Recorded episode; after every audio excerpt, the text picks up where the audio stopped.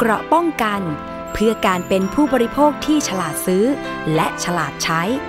ในรายการ ภูมิคุ้มกัน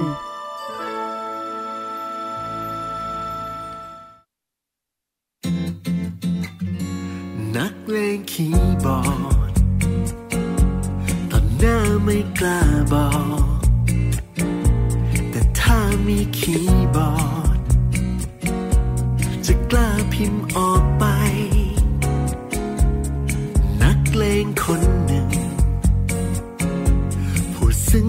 กับเขาเสมอไร พูดความรู้สึก พูดความในใจ ต้องใช้แป้นพิมพ์ จะพูดคำว่ารักคุณต้องต่อด้วยหน้ายิ้ม จะพูดคำว่าคิดถึงคุณ ต้องใช้ปลายนิ้วจิ้ม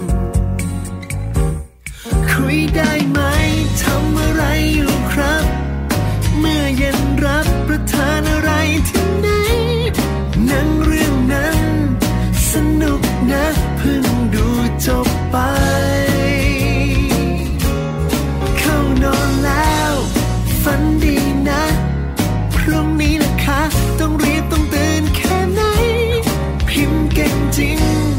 เรียกวันนิ้วมือมันตรงกับหัวใจ นัก เล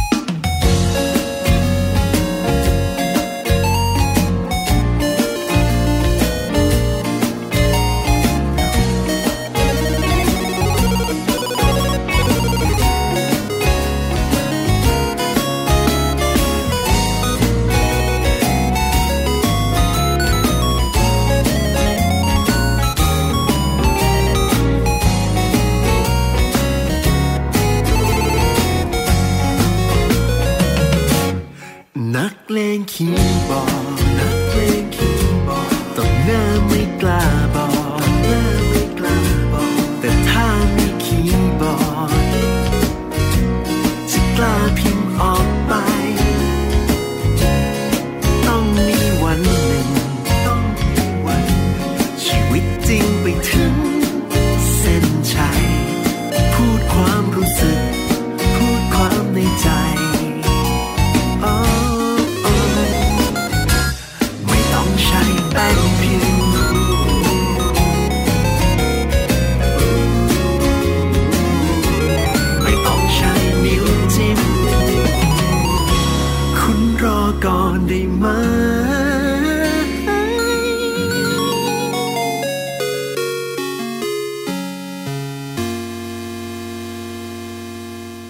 สวัสดีค่ะ ต้อนรับเข้าสู่รายการภูมิคุ้มกัน รายการเพื่อผู้บริโภคกับดิฉันชนาทิพไพรพงศ์นะคะ ที่วิทยุไทย PBS ค่ะ www.thaipbsradio.com และทางแอปพลิเคชันไทย PBS ด้วยนะคะ วันนี้เริ่มต้นด้วยเพลงนี้นักเลงคีย์บอร์ดของส t ตมค่ะ ช่วงนี้นะคะหลายคนที่เล่นโซเชียลเน็ตเวิร์กอยู่ หรือว่าจะเป็นติดตามข่าว ทางหน้าจอของไทย PBS เองก็คงจะได้ยินข่าว นอกจากเรื่องของการลงประชามติไปแล้วนะคะ ก็จะมีเรื่องของเกม เกมหนึ่งที่ตอนนี้ผู้คนนิยมเล่นกันมากเลยทีเดียวก็คือโปเกมอน หลายคนดาวน์โหลดมาเล่นโดยเฉพาะน้องๆเด็กๆนะคะ แต่ว่าคุณผู้ฟัง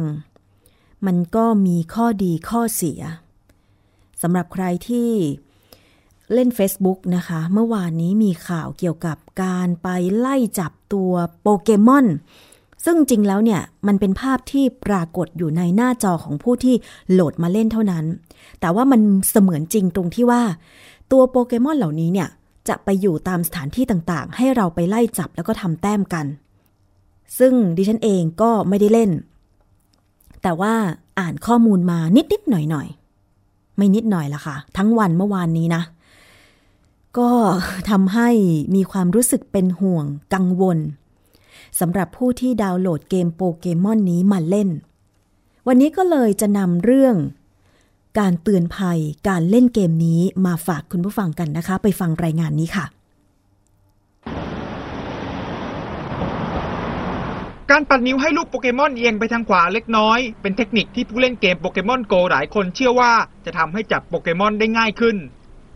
หลังเกมโปเกมอนโกเพิ่งเปิดตัวในประเทศไทยไปเมื่อวานนี้ แฟนๆเกมโปเกมอนหลายคนต่างดาวน์โหลดมาเล่นจำนวนมาก โดยเฉพาะในบริเวณย่านสยามสแควร์ที่มีนักเล่นเกมออกจากบ้านเพื่อมาเดินจับโปเกมอน อย่างเช่นวัยรุ่นสองคนนี้เดินเล่นโปเกมอนโกมาตั้งแต่บริเวณแยกราชประสงค์ ยอมรับว่าดีใจที่เกมนี้เปิดตัวในประเทศไทย เพราะส่วนตัวชอบโปเกมอนมาตั้งแต่เด็ก และเห็นว่าเกมนี้ทำให้คนออกจากบ้านมาพบปะกัน เป็นเกมที่สมัยก่อนพวกผมก็เล่นกันอยู่แล้วครับแล้วพอมีเข้ามาในระบบมือถือซึ่งทุกคนมีกันอยู่แล้วก็เลยสนใจว่ามันน่าจะเป็นทางเลือกหนึ่งในการที่จะย้อนวัยเด็กสักเมื่อสิบปีที่แล้ว ให้กลับมาอยู่ในช่วงวัยรุ่นของผมได้หลังจากเล่นแล้วเป็นไงบ้างก็รู้สึกว่าได้ออกกำลังกายเพิ่มเป็นเป็นเพลินดีเล่นมันนะเป็นเพราะก็มันเป็นเหตุผลที่ได้ออกบ้านแล้วมาทำเป็นอื่นนอกแทนที่อะไรอยู่บ้านอย่างเดียวได้ออกกำลังกาย ครับพอหลังจากเล่นแล้วเป็นยังไงบ้างครับก็สนุกดีครับได้ได้ทำอะไรมีอะไรให้ทำแบบอาจจะได้ไปในที่ที่ไม่เคยไปอะไรอย่างเงี้ยใช่ใช่ใช่ใช่ แต่หากเล่นเกมไม่ระมัดระวัง ก็อาจทำให้เกิดอุบัติเหตุได้ เพราะเกมนี้ใช้วิธีการเคลื่อนที่เพื่อค้นหาตัวโปเกมอนตามสถานที่ต่างๆ ซึ่งผู้เล่นคนนี้ยอมรับว่าเคยเห็นอุบัติเหตุที่เกิดขึ้นกับนักเล่นคนอื่นๆ เดินชนเสาบ้างชนลวดอะไรอย่างนี้บ้างก็เคยเจอใช่ครับนี้เราเราเรามองว่าเราควรจะใช้เกมได้อย่างเท่าทันยังไงให้เป็นประจักษ์ให้เป็นอันตรายกับเราอ่าเล่นในที่ที่ควรมันสมควรที่จะเล่นครับแบบข้างถนนมันไม่สมควรเพราะว่าเห็นมาหลายคนแล้วค่อนข้างแบบหวาดเสียวนิดนึงแม้เกมโปเกมอนโกจะเพิ่งเปิดตัวได้เพียงหนึ่งวัน แต่ผู้เชี่ยวชาญด้านไอทีได้ออกมาเตือนนักเล่นเกมทั้งหลาย เพราะไม่ต้องการให้ผู้เล่นคนไทยต้องประสบอุบัติเหตุเหมือนกับในต่างประเทศ โดยการเล่นต้องมีสมาธิและสติ ระมัดระวังการเดินก้มหน้านานๆ อาจชนสิ่งกีดขวางได้ ไม่ควรเล่นคนเดียวในที่เปลี่ยว เพราะอาจเจอกับมิจฉาชีพเข้ามาวิ่งราวทรัพย์สินได้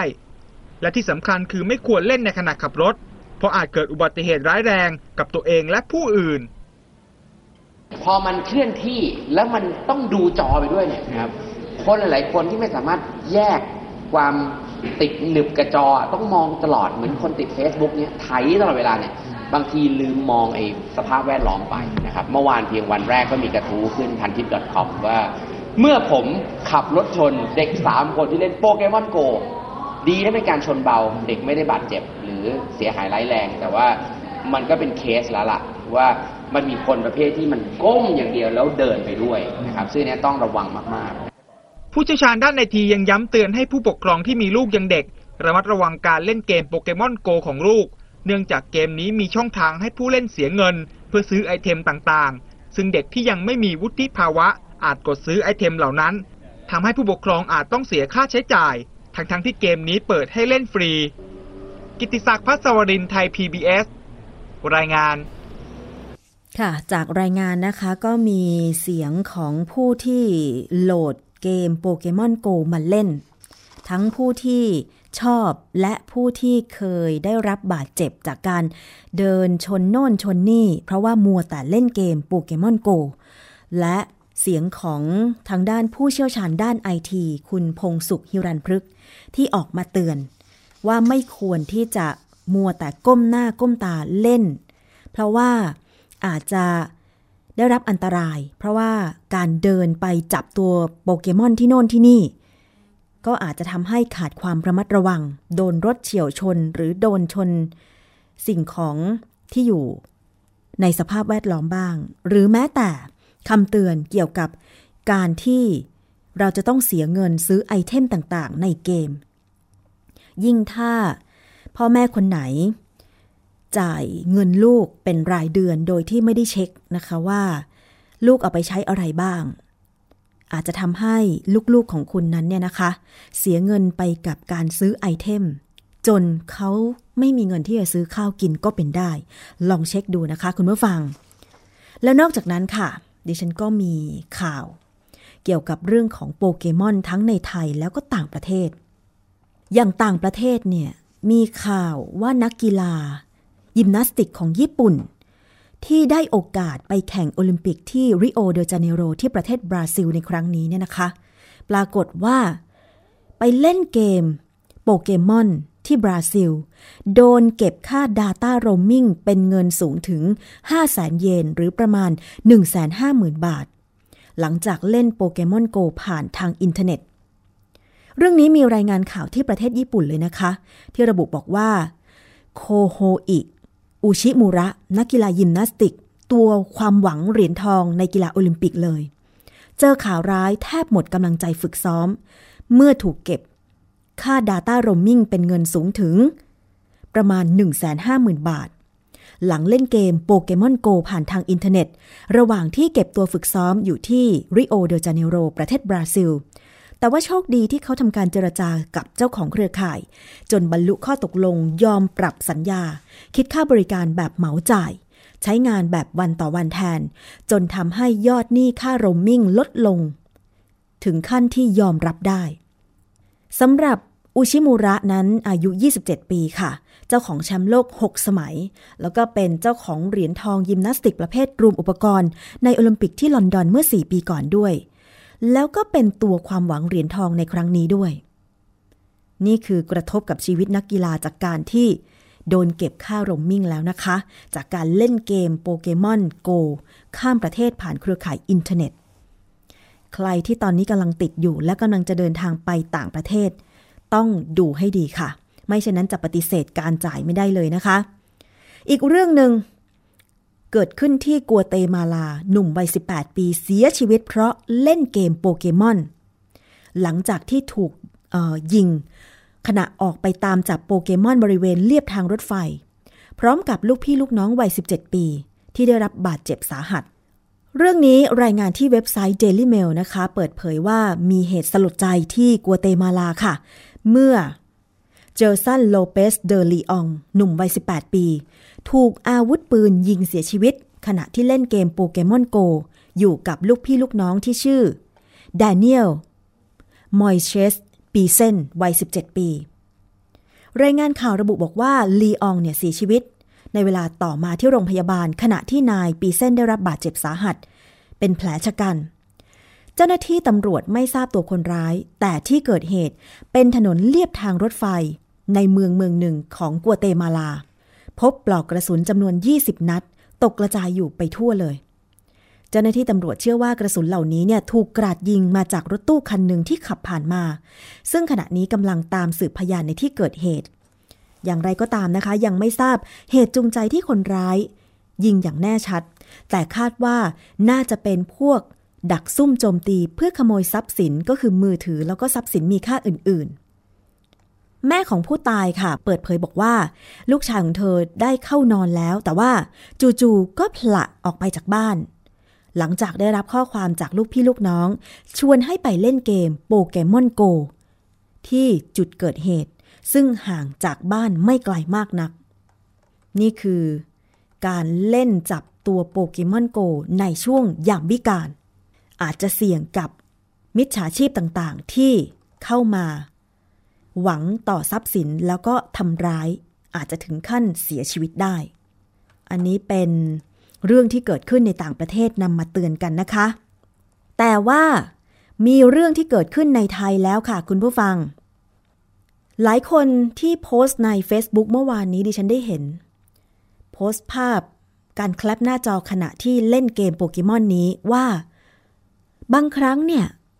ไอ้เจ้าโปเกมอนเนี่ย ท้าให้ไปจับ ตรงสถานที่เช่นวัด หรือใต้สารพระภูมิ ซึ่งหลายคนก็บอกว่าจะเข้าไปจับได้ยังไง เรื่องนี้ก็มีข้อคิดเตือนใจค่ะว่าการเล่นเกม ควรที่จะต้องดูสถานที่ให้เหมาะสมด้วย เช่นตามวัดหรือสถานที่ศักดิ์สิทธิ์ หรือสถานที่ที่ ต้องระมัดระวังกิริยาวาจาต่างๆ ก็ไม่ควรที่จะไปเล่น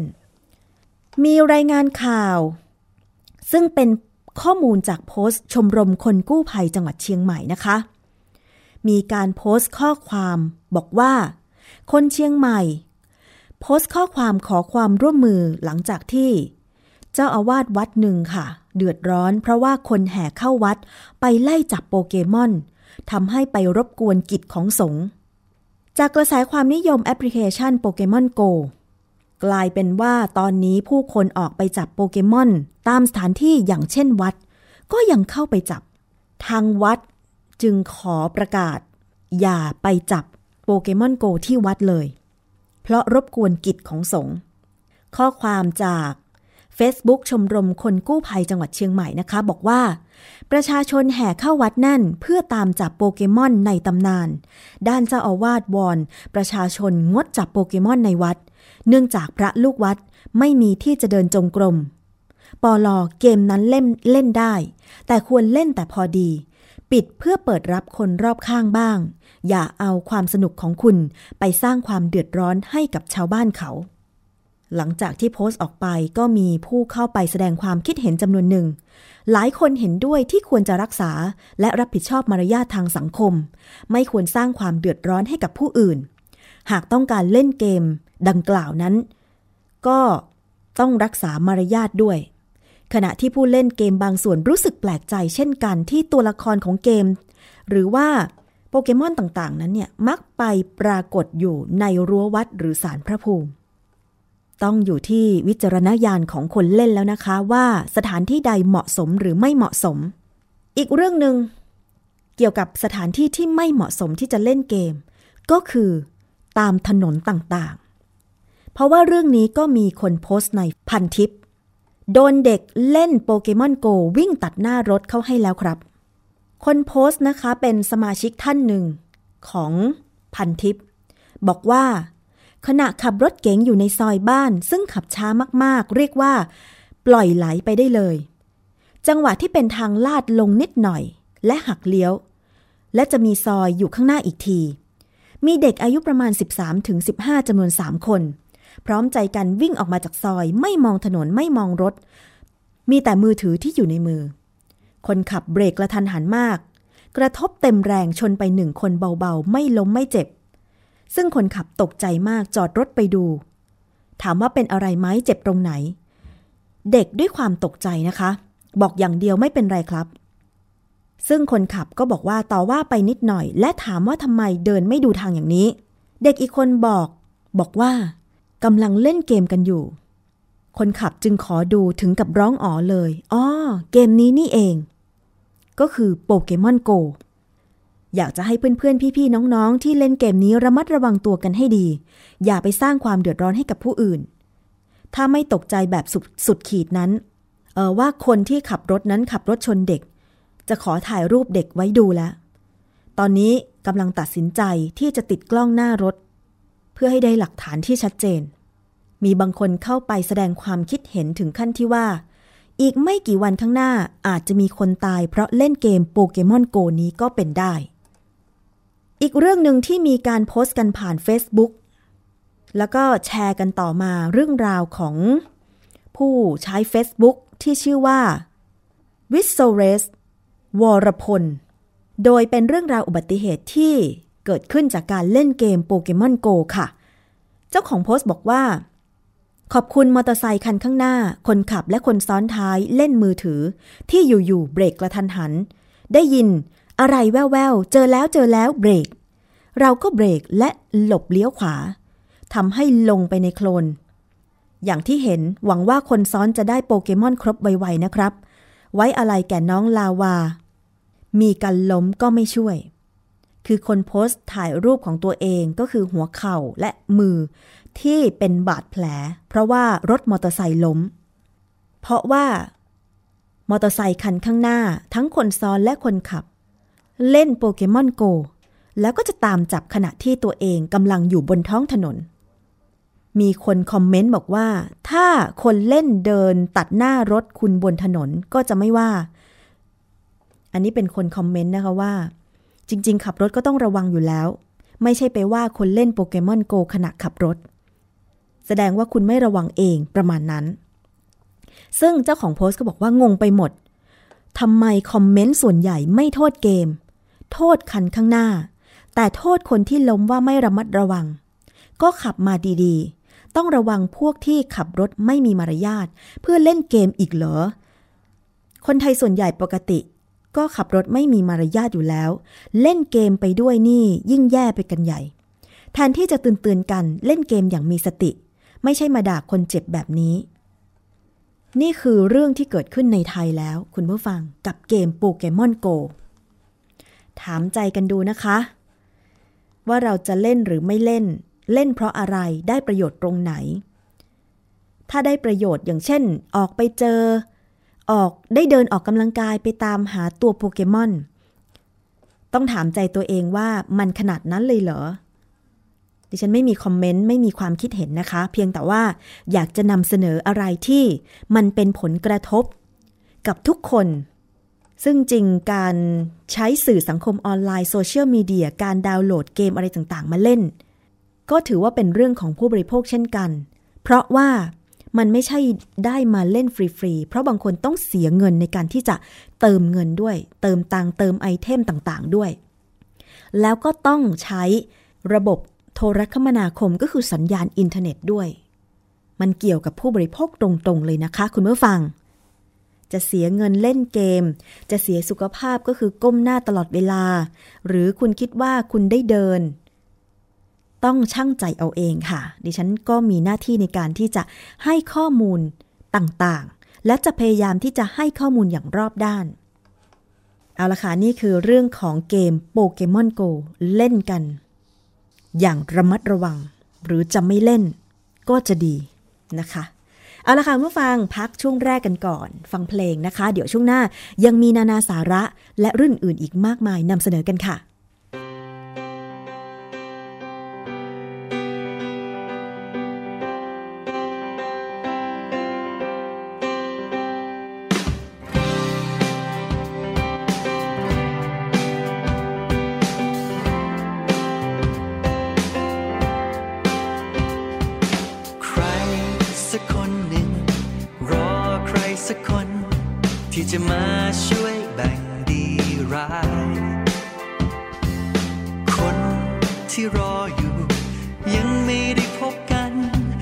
ก็ยังไม่เคยเสียดาย ยังสุขใจ พร้อมจะรอ บอกกับใจอยู่หันใดใต้ท้องฟ้า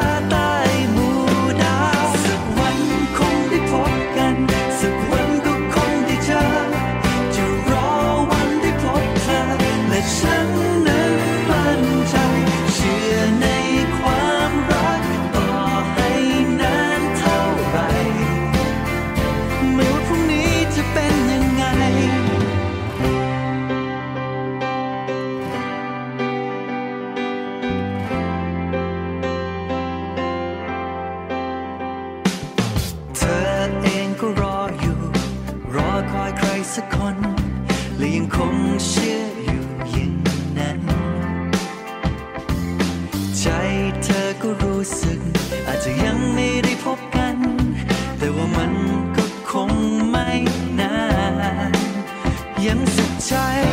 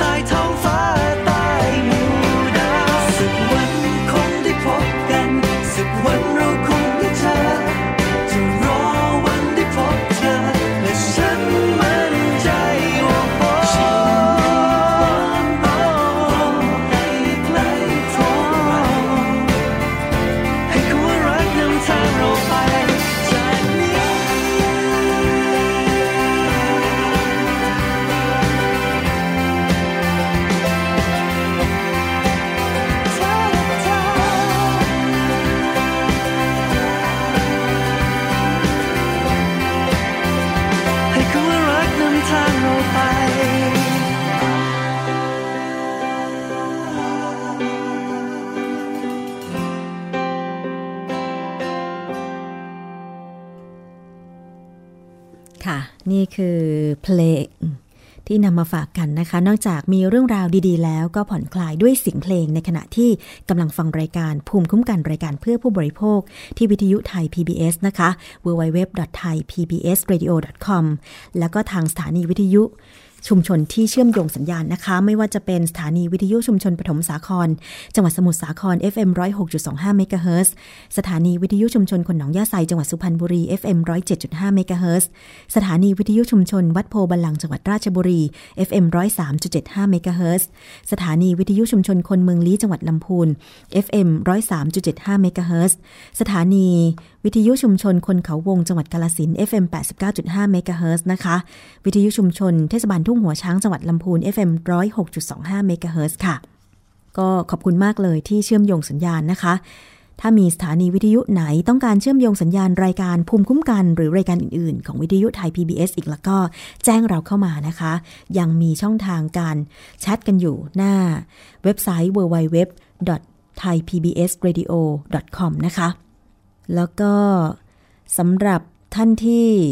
แจ้งเข้ามาเกี่ยวกับเรื่องของการเปิดเว็บไซต์ใหม่ ทางเราก็จะพยายามปรับปรุงดำเนินการให้เข้าถึงได้สะดวก แล้วก็รวดเร็วมากยิ่งขึ้นนะคะ คุณผู้ฟัง มาถึงอีกเรื่องหนึ่งไหนๆก็พูดถึงเรื่องโปเกมอนโกกันแล้วนะคะ มีเรื่องของโปเกมอนโกจากต่างประเทศ ที่อิหร่านค่ะคุณผู้ฟัง สภาสูงของอิหร่านประกาศแบนการเล่นเกมโปเกมอนโกแล้วนะคะ ด้วยเหตุผลด้านความปลอดภัยค่ะ สภาสูงของอิหร่านประกาศแบนเกมโปเกมอนโกโดยอ้างเหตุผลเรื่องความกังวลด้านความปลอดภัย เนื่องจากว่าเกมโปเกมอนโกนั้นส่งผลให้ประชาชนชาวอิหร่าน เดินเข้าออก ไปตามสถานที่ต่างๆ ทั้งในกลางวันและกลางคืน ซึ่งอาจจะส่งผลต่อการเกิดปัญหาจากการบุกรุก หรือในกรณีที่ผู้เล่นเกมโปเกมอนโกถูกปล้นหรือถูกทำร้าย ซึ่งจากข่าวเนี่ยนะคะเขาบอกว่ามีรายงานข่าวจาก 35 ประเทศทั่วโลกแล้ว ที่สามารถเล่นเกมโปเกมอนโกได้ เช่นเดียวกับที่อิหร่าน ถึงแม้ว่าประชาชนบางส่วนในอิหร่านจะยังไม่สามารถเข้าถึงอินเทอร์เน็ตได้ก็ตาม อย่างไรก็ตามนะคะ นี่ไม่ใช่ครั้งแรกค่ะ ที่เกมโปเกมอนโกนั้นถูกแบน ก่อนหน้านี้ที่อินโดนีเซียเอง ทางการก็ได้ออกคำสั่งเด็ดขาด ห้ามเจ้าหน้าที่ตำรวจและทหารเล่นเกมโปเกมอนโกในระหว่างปฏิบัติหน้าที่ นอกจากนั้นในประเทศมาเลเซียเอง ที่เพิ่งเข้าถึงการเล่นเกมนี้ได้ ก็ประกาศห้ามชาวมุสลิมเล่นเกมโปเกมอนโกเช่นกัน ด้วยเหตุผลว่าเกมโปเกมอนโกอาจทำลายความเป็นเอกลักษณ์ที่โดดเด่นของประเทศมุสลิมอย่างมาเลเซียได้นะคะ หลายประเทศมีการประกาศห้ามเล่นแล้ว มีข้อคิดข้อเตือนใจ เรื่องของการใช้สื่อ และการเล่นเกมโปเกมอนโกจากอาจารย์ธามเชื้อสถาปนศิริค่ะคุณผู้ฟัง ซึ่งก็มีการโพสต์ Facebook นะคะ เกี่ยวกับเรื่องนี้ที่อาจารย์ธามบอกว่า ไม่ได้โทษเทคโนโลยี ไม่ได้โทษอะไรเลย เพียงแต่ว่าการเล่นนั้นเนี่ย มีสิ่งที่ควรคำนึงถึงอะไรบ้าง 10 ข้อควรรู้สำหรับพ่อแม่ก่อนตัดสินใจให้ลูกเล่นเกมโปเกมอนโกอาจารย์ทามบอกว่ามีข้อกังวลใจสำหรับเกมนี้สำหรับพ่อแม่ทั้งหลาย ก็คือ เกมนี้ผู้เล่นควรมีอายุตั้งแต่ 13 ปีขึ้นไป ดังนั้นนะคะ พ่อแม่ควรจะทำความเข้าใจเงื่อนไขของเกม ซึ่งมีข้อแยกก็คือผู้พัฒนาไม่มีเงื่อนไข แปลเป็นภาษาท้องถิ่น กรณีประเทศไทยคำแนะนำเป็นภาษาอังกฤษที่มีคำศัพท์เทคนิคยืดยาว เชื่อว่าไม่มีผู้ปกครองคนใดอ่าน หรือทำความเข้าใจได้หมด ข้อตำหนิแรงๆ ไปยังบริษัทผู้ผลิต และพัฒนาว่า เขา ควรจะตระหนักในเรื่องนี้ เกมนี้เด็กที่จะถูกอนุญาตให้เล่น โดยความยินยอมและรับทราบของผู้ปกครอง หากเด็กเล่นจะต้องมีบัญชี Gmail หรือบัญชี Facebook ในกรณีบางประเทศ ดังนั้นการเล่นต้องได้รับความยินยอมจากผู้ปกครอง ส่วนผู้ใหญ่ก็ใช้วิจารณญาณส่วนตัวเอาเอง ระวังจะเล่นเกมจนเสียเงินเสียงานเสียความสัมพันธ์กับคนรอบข้าง 3. ก็คือ เกมนี้ทางบริษัทจะนำเอาข้อมูลส่วนตัวของผู้ใช้ ไปเก็บเป็นประวัติข้อมูล เพื่อใช้ในการวิจัยและพัฒนาเกมต่อไป ดังนั้นอาจจะมีข้อมูลส่วนตัวของท่านถูกดัก หรือว่าตรวจจับเอาไปใช้ในอนาคต ข้อมูลชื่อนามสกุลสถานที่บัตรเครดิต และเพื่อนๆของท่าน จะถูกใช้เอาไปวิเคราะห์พฤติกรรม และการตัดสินใจบริโภคในเชิงการตลาดด้วย 4. ค่ะ เกมนี้ผู้เล่นจะต้องเปิดเผยพื้นที่ตำแหน่งของตนเอง ให้ผู้พัฒนาได้ทราบ และผู้เล่นคนอื่นๆ จะทราบว่า มีใครในละแวกนั้นอยู่บ้าง เพราะฉะนั้นอาจจะเป็นช่องทางที่ไม่เหมาะสมสำหรับโจรออนไลน์ ที่รู้ว่าท่านอยู่ที่ไหนหรือไปที่ไหน หรือทำอะไร ต่อไปจะสามารถแชร์ตำแหน่งการเล่น เปิดเผยกับเพื่อนๆในเกมได้ 5 ก็คือ เกมนี้เล่นร่วมกับเพื่อนได้ ดังนั้นระมัดระวังการออกไปเจอคนแปลกหน้าที่ไม่รู้จักนอกบ้าน ซึ่งอาจจะเป็นอาทยากร หรือขบวนการลักพาตัวเด็ก ด้วยการใช้ไอเทมหรือคำชักชวน ล่อออกมาพบออกมาเจอกัน เพื่อที่จะช่วยเล่นเกมหรือแลกเปลี่ยนไอเทม หลังจากนั้นก็อาจจะหลอกลวงนะคะ 6. เกมนี้จะมีการซื้อขายไอเทมอุปกรณ์ต่างๆ ในเกม ดังนั้นค่ะผู้เล่นหรือพ่อแม่ ควรระมัดระวังการใช้จ่ายเงิน และควบคุมวินัยการเงิน ในเรื่องบัญชีของเยาวชนที่เล่นเกม ระวังจะเจอบินช็อกจากการจ่ายเงินเพื่อเล่นเกม 7. ก็คือเกมนี้ผู้เล่นอาจเข้าไป ฝ่าฝืนพื้นที่ส่วนตัว ถนนหรือสถานที่สาธารณะ อันที่จะมีรถ ถนนตลาดย่านการค้าร้านอาหารแผงลอยต่างๆ ซึ่งมีความพลุกพล่าน ควรจะเล่นเกมด้วยความเคารพผู้คนในสถานที่ ที่เขาไม่ได้เล่นเกมด้วย และเคารพกฎเกณฑ์ ข้อระเบียบและวัฒนธรรม ซึ่งมีความละเอียดอ่อนทางวัฒนธรรม ของบริบทพื้นที่แวดล้อมนั้น เหมือนที่บอกไปเมื่อสักครู่ว่า ขอความร่วมมือไม่เล่นในวัดนะคะ 8 เกมนี้เล่นได้ทั้งกลางวันกลางคืน การออกไปจับสัตว์โปเกมอนในยามวิกาลค่ำคืน หรือที่เปลี่ยวตามจุดต่างๆ ละแวกบ้าน หรือพื้นที่ที่ไม่คุ้นเคย อาจจะไม่ปลอดภัยแล้วก็ตกเป็นเหยื่ออาชญากร แก๊งปล้นที่คอยดักจี้ปล้นได้ 9. ค่ะ เกมนี้ไม่ควรเล่นขณะที่ขับขี่ยวดยานพาหนะ ไม่ว่าจะเป็นรถยนต์ การจอดในพื้นที่ข้างถนนห้ามจอด หรือการขับขี่รถจักรยานจักรยานยนต์ต่างๆนะคะ หากเล่นในพื้นที่กรุงเทพก็ระวังลุมฝาท่อ คูน้ำพื้นที่ลอกคลองที่เต็มไปด้วยอันตราย และพื้นที่ก่อสร้างข้างเคียงด้วย มีข่าวเหมือนกันนะคะ คุณผู้ฟังที่ดิฉันได้ยินมาน้องเล่าให้ฟังบอกว่าที่บึงพลานชัย จังหวัดร้อยเอ็ด มีคนเล่นเกมโปเกมอนโก แล้วในเกมบอกให้ไปจับตัวไปโปเกมอนในบึงพลานชัย จนกระทั่ง เขาคนนั้นตัดสินใจไปเก็บตัวไปโปเกมอนเนี่ยกลางบึง ถึงขั้น เดินลงไปในบึง แล้วก็ต้องให้คนมาช่วยขึ้นจากน้ำด้วยทีเดียวนะคะ 10 ก็คือเกมนี้อาจทำให้ผู้เล่นเสพติดความเสมือนจริงจากหน้าจอมากยิ่งขึ้น กลายเป็นคนติดเกม เสพติดมือถือมากขึ้น เพราะมีความสนุก ไม่ควรเล่นจนเสียการเสียงานเสียการเรียน และสูญเสียความสัมพันธ์กับครอบครัวคนรอบข้าง ควรมีวิจารณญาณในการเล่น สติเท่าทันตนเอง และผู้พัฒนาเกมตลอดจนบริษัทเอกชนที่ได้ผลประโยชน์จากเกมนี้ อีกทั้งจะต้องรู้เท่าทันแล้วก็รอบคอบ ไม่เชื่อใจคนแปลกหน้าหรือเพื่อนที่ร่วมเล่น ที่จะชักจูงเราออกไปเล่นเกมในพื้นที่ที่ไม่คุ้นเคยอันนี้เป็นข้อคิด 10 ข้อ จากการโพสต์นะคะ ที่มีข้อคิดเตือนใจ ดิฉันนำมาจาก Facebook ของอาจารย์ถามเชื้อสถาปนสิริค่ะ ซึ่งคุณฟังก็ติดตามเรื่องของรู้เท่าทันสื่อได้ในรายการสะกดรอยสื่อทางวิทยุไทย PBS ทุกวันพุธนะคะ10โมงครึ่งถึง 11โมงได้ เอาละค่ะคุณผู้ฟัง เราไปกันที่นานาสาระกันเลยดีกว่านะคะ เพราะว่าจะมีอีกเรื่องหนึ่งที่น่าสนใจ คุณยศพรพยุงสุวรรณกับช่วงนี้ไปฟังกันเลยค่ะ นานา สาระ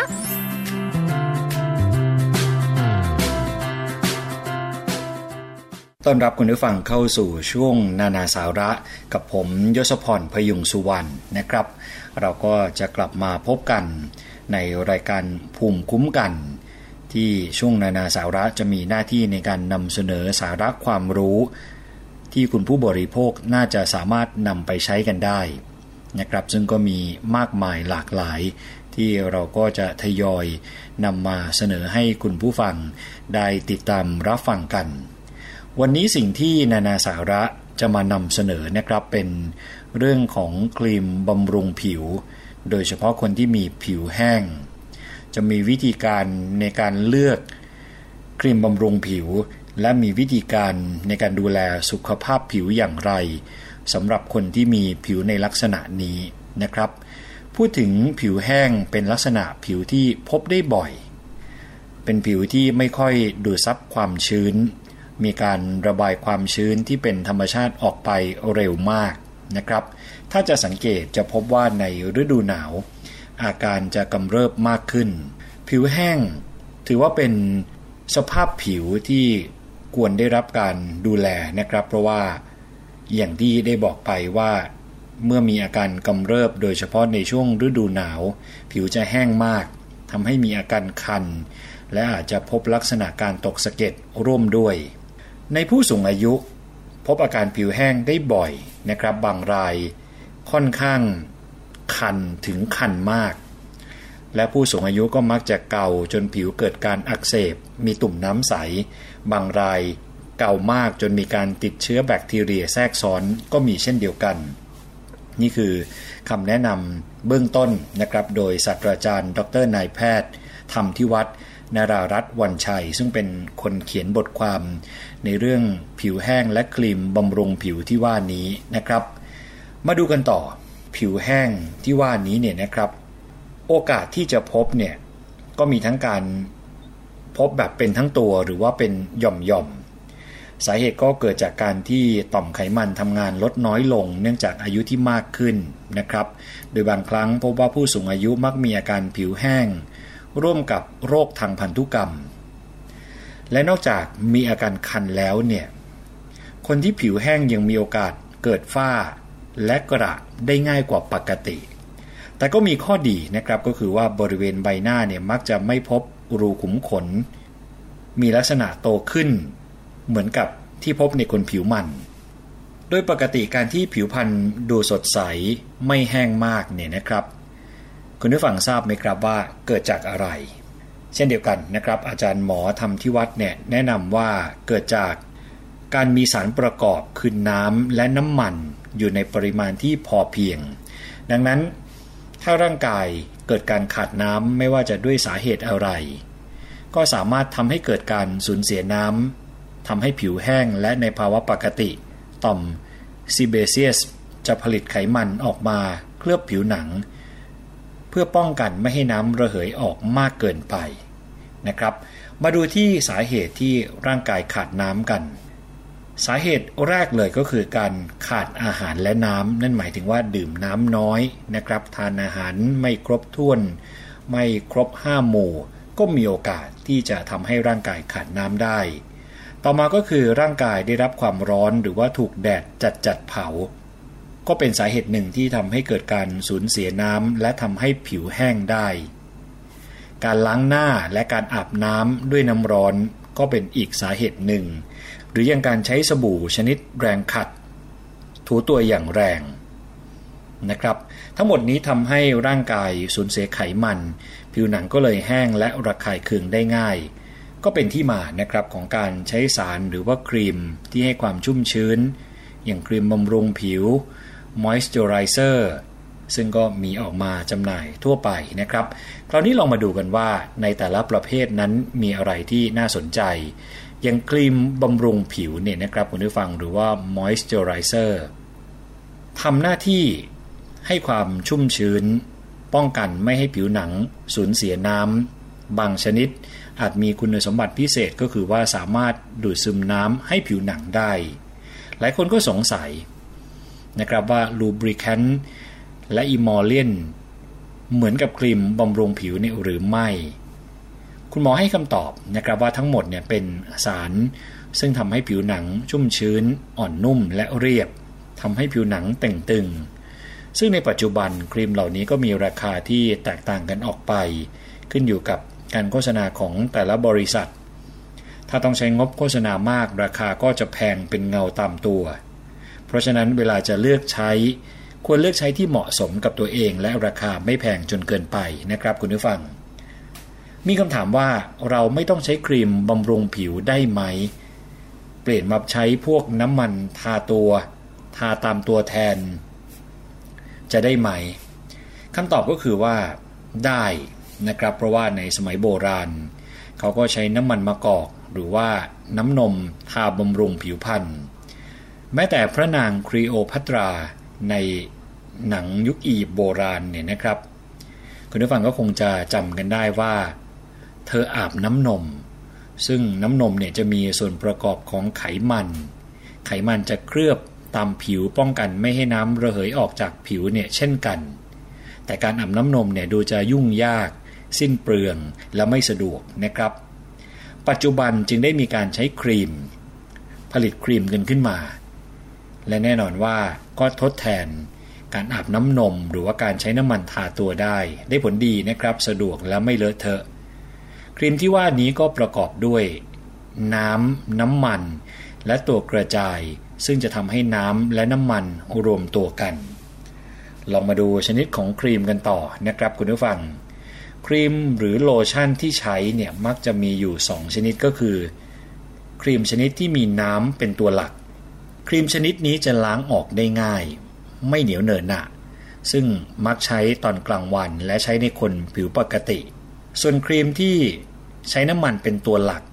แน่นอนนะครับว่าล้างออกยากทาแล้วเหนอะหนะแต่จะทำให้ปริมาณน้ำในบริเวณผิว เพิ่มขึ้นได้มาก และอยู่นานกว่า นี่ก็เลยนิยมใช้ในคนผิวแห้งมาก และผู้สูงอายุ ไม่นิยมใช้ในคนผิวธรรมดานะครับ มีการสรุปวิธีทดสอบง่าย ๆ เพื่อแยกโลชั่นกับครีมว่า มีอัตราส่วนของน้ำและน้ำมันเป็นอย่างไร โดยให้เอาครีมและโลชั่นที่ว่านี้ทาบริเวณผิว และลูบไหลไปให้ทั่วนะครับ ถ้าพบว่าผิวหนังรู้สึกเย็น แสดงว่ามีน้ำเป็นองค์ประกอบสำคัญ แต่ถ้าคุณผู้ฟังรู้สึกว่าอุ่น และผิวหนังเป็นเงาใส เนื่องจากน้ำมันที่ฉาบเคลือบผิวหนัง นั่นก็หมายความว่า มีน้ำมันเป็นองค์ประกอบสำคัญนะครับวิธีการที่คุณผู้ฟังจะสังเกตหรือว่าทดสอบได้ด้วยตัวเองเพื่อแยกโลชั่นกับครีม ว่ามีอัตราส่วนของน้ำและน้ำมันเป็นอย่างไร คุณผู้ฟังก็สามารถทดสอบเบื้องต้น อย่างที่นานาสาระได้แนะนำไป โดยสรุปนะครับก็คือว่า ครีมทาผิวเนี่ยประกอบด้วยส่วนที่เป็นน้ำและน้ำมัน ซึ่งอาจเป็นน้ำมันพืช น้ำมันสัตว์ ขี้ผึ้งหรือสารสังเคราะห์ที่มีลักษณะเป็นน้ำมัน น้ำมันจากเกลือแร่ ก็ถือว่าเป็นน้ำมันชนิดหนึ่งที่น่าสนใจนะครับ นอกจากนั้นยังมีตัวกระจายหรือว่าภาษาอังกฤษเนี่ยเขาเรียกกันว่า emulsify ทำหน้าที่อะไรก็ทำหน้าที่ทำให้น้ำผสมกับน้ำมันเป็นเนื้อเดียวกัน และมักจะมีสารที่ใส่เพิ่มเติม คือยากันบูด น้ำหอม สารการเกิดออกซิเดชันซึ่งทำให้ครีมมีอายุการใช้งานนานขึ้นนะครับ แต่ข้อเสียก็คือว่า เมื่อมีการใส่สารเหล่านี้ลงไป ก็สามารถทำให้ผู้บริโภคหรือว่าคนใช้ เกิดการแพ้และระคายเคืองได้ นะครับคุณผู้ฟัง นอกจากสารที่ว่ามาแล้วเนี่ยอาจจะมีการเติมสารอื่นๆลงไป แล้วโฆษณาออกมาทำนองว่าเป็นจุดเด่นของครีมชนิดนั้น เช่น ใส่คอลลาเจน วิตามินอ e, ีวิตามิน A วิตามินซีฮอร์โมนอะโลเวราหรือที่ รู้จักกันก็คือว่านหางจระเข้ฟอสโฟไลปิด เลซิติน MPS ไลโพโซม เซรามายอิลาสติน กรดแลคติก กรดไกลโคลิก ยูเรีย ลาโนลีน คิวเทน ประมาณนี้ ซึ่งสารที่ว่านี้เนี่ยบางชนิดพบว่าก่อให้เกิดการแพ้แบบระคายเคืองได้โดยอาจจะมีอาการคันยิบยิบนะครับ โดยที่ไม่มีผื่นให้เห็น หรืออาจทำให้เกิดการแพ้เป็นผื่นสีแดง เป็นขุย และมีน้ำเหลือง ถ้ามีอาการอย่างที่นานาสาระได้บอกไว้เนี่ยนะครับ ก็ควรจะต้องรีบไปปรึกษาคุณหมอ เพื่อการวินิจฉัยที่ถูกต้องว่าคุณผู้ฟังแพ้สารชนิดใด โดยอาจนำเอาภาชนะที่บรรจุครีมไปให้คุณหมอดู เพราะว่าจะมีการบอกส่วนประกอบของครีมข้างภาชนะที่บรรจุครีม เพื่อให้คุณหมอได้ทดสอบ และเมื่อรู้ว่า แพ้อะไรก็จะได้เลือกซื้อ และไม่ใช้ครีมที่ทำให้เกิดอาการแพ้ที่ว่านี้ ในปัจจุบันนี่นะครับการโฆษณาถึงผลิตภัณฑ์ใหม่ ๆ ซึ่งโฆษณาว่าสามารถให้ความชุ่มชื้นโดยปราศจากน้ำมันหรือว่า oil free โดยพบว่า ผลิตภัณฑ์เหล่านี้ไม่มีน้ำมันเป็นส่วนประกอบ มีแต่สารให้ความชุ่มชื้น เช่นกลีเซอรีน และใช้น้ำมันสังเคราะห์ สารพวกนี้ก่อให้เกิดความมัน และกระตุ้นให้เกิดสิวได้นะครับ ดังนั้นคนที่เป็นสิวนี่อาจจะต้องระมัดระวังเพิ่มมากขึ้น และอย่าหลงเชื่อคำโฆษณาจนไม่นึกถึงผิวหน้าของตัวเรา พูดถึงครีมบำรุงผิวที่มีความมันมากๆ เนื้อข้นๆเนี่ยนะครับ ก็ไม่ควรใช้บริเวณผิวหน้าของคนที่มีปัญหาเรื่องสิวอยู่ก่อน แล้วก็ อย่าไปหลงเชื่อคำโฆษณาของครีมบำรุงผิวที่บอกว่า ครีมจะซึมลึกไปออกฤทธิ์ในชั้นใต้ผิว เพราะว่าไม่เป็นความจริง และไม่มีประโยชน์แต่อย่างใด เพราะอะไรก็เพราะว่า ความแห้งเกิดขึ้นเฉพาะผิวชั้นนอกสุดของผิวหนังเท่านั้น เพราะฉะนั้นใช้ครีมที่ให้ความชุ่มชื้น และออกฤทธิ์เฉพาะผิวนอกสุดก็เพียงพอแล้วนะครับอย่าดูแต่เพียงราคา เพราะว่าครีมราคาถูกเนี่ยบางครั้ง อาจจะเป็นครีมทาผิวหน้าที่ดีก็ได้ ในช่วงที่อากาศหนาวมากๆ คือผิวหนังจะยิ่งแห้ง ถ้าช่วงหน้าหนาวที่กำลังจะมาถึงเนี่ยคุณผู้ฟังอาจจะต้องทาครีมบ่อยๆนะครับ และถ้าอากาศเริ่มร้อนก็อาจจะต้องใช้ครีมในปริมาณที่ลดลง นอกจากนั้นอาจจะต้องเปลี่ยนอุปนิสัยบางอย่าง เช่นอะไรก็เช่นอาบน้ำและฟอกสบู่ให้น้อยลง ควรใช้สบู่อ่อน ถ้าเป็นไปได้ก็อย่าอาบน้ำร้อน เพราะว่ามีส่วนสำคัญในการทำลายไขมันทำให้ผิวของเราแห้งมากขึ้น และเมื่ออาบน้ำเสร็จใหม่ ๆ ควรจะรีบทาครีมบำรุงผิวนะครับ เพราะว่าน้ำที่เกาะอยู่บริเวณผิวหนัง จะดูดครีมที่ทากักเก็บไว้ทำให้เกิดความชุ่มชื้นได้ นี่คือสิ่งที่คุณผู้ฟังจะสามารถทำได้นะครับในเรื่องของครีมบำรุงผิว ซึ่งครีมบำรุงผิวให้ความชุ่มชื้น ตามบริเวณต่างๆของร่างกายเนี่ยนะครับ ได้มีการผลิตออกมาให้ใช้กับผิวหนังเฉพาะส่วนของร่างกายด้วย อยู่นี้ไม่ใช่เฉพาะแค่แขนหรือขาเท่านั้น มีครีมทาริมฝีปาก ซึ่งนอกเหนือจากลบรอยย่นรอยแตกของริมฝีปากแล้วเนี่ย ก็ยังใส่สารที่ทำให้ลิปสติกติดแน่น ไม่ซึมออกมา เปลอะนอกริมฝีปาก หรือยังครีมทารอบดวงตานะครับ ซึ่งก็แก้ไขรอยหี่ยวย่นเล็กๆ รอบดวงตา ครีมทากลางคืนหรือว่าไนท์ครีม ซึ่งส่วนนี้ก็มีส่วนประกอบที่มีน้ำมันเป็นตัวหลัก ทั้งหมดนี้ก็มีผลในแง่ของการเพิ่มความชุ่มชื้นของผิวหนัง เพราะฉะนั้นคุณผู้ฟังก็ควรจะเลือกใช้ให้เหมาะกับสภาพผิว ตามสภาวะอากาศ สิ่งแวดล้อมนะครับ เพราะว่า ผิวหนังของเราเนี่ยบางครั้งบางสภาวะ อาจไม่จำเป็นต้องใช้พวกมอยส์เจอไรเซอร์ซึ่งให้ความชุ่มชื้นมากมายอะไร แล้วก็อย่าไปทุ่มเทเงินทองนะครับจำนวนมากเพื่อซื้อครีม ตามโฆษณาที่อ้างว่าลบรอยย่นได้ผลชะงัด การที่มีผิวสวยสดใสเนี่ยไม่ใช่อยู่ที่ทาครีมอย่างเดียวนะครับต้องรวมไปถึงอาหาร การหลีกเลี่ยงแสงแดด การดูแลผิวพรรณที่ถูกต้อง เช่นการรักษาความสะอาด การเลือกใช้เครื่องสำอางให้เหมาะสม โดยคำนึงถึงราคาความยุติธรรม ความเหมาะสมต่างๆ ด้วย สภาพผิวพรรณการพักผ่อนนอนหลับให้เพียงพอ ควบคุมอารมณ์ อย่าให้เครียด รวมทั้งการออกกำลังกาย ทั้งหมดนี้คือสิ่งที่สำคัญนะครับคุณผู้ฟังในเรื่องของการรักษาผิวพรรณและนี่คือสิ่งที่นานาสาระ มานำเสนอให้คุณผู้ฟังได้ติดตามรับฟังกันนะครับ ต้องขอขอบคุณข้อมูลดีๆ จากศาสตราจารย์ ดรนายแพทย์ธรรมทิวัฒน์นรารัตน์วันชัย ซึ่งเป็นคนที่เขียนเรื่องนี้ขึ้นมาครับนานาสาระจะกลับมาพบกับคุณผู้ฟังอีกครั้งหนึ่ง ในวันพฤหัสบดีที่กำลังจะมาถึงนี้ครับ วันนี้นานาสาระต้องขอตัวลาไปก่อน สวัสดีครับ นานาสาระ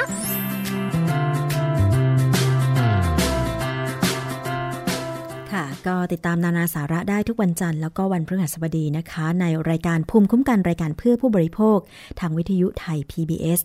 แห่งนี้แหละค่ะคุณผู้ฟัง แล้ววันนี้ดิฉันชนาทิพไพรพงศ์กับคุณมาก ๆ เลยนะคะ ที่ทุกท่านติดตามรับฟังรายการนี้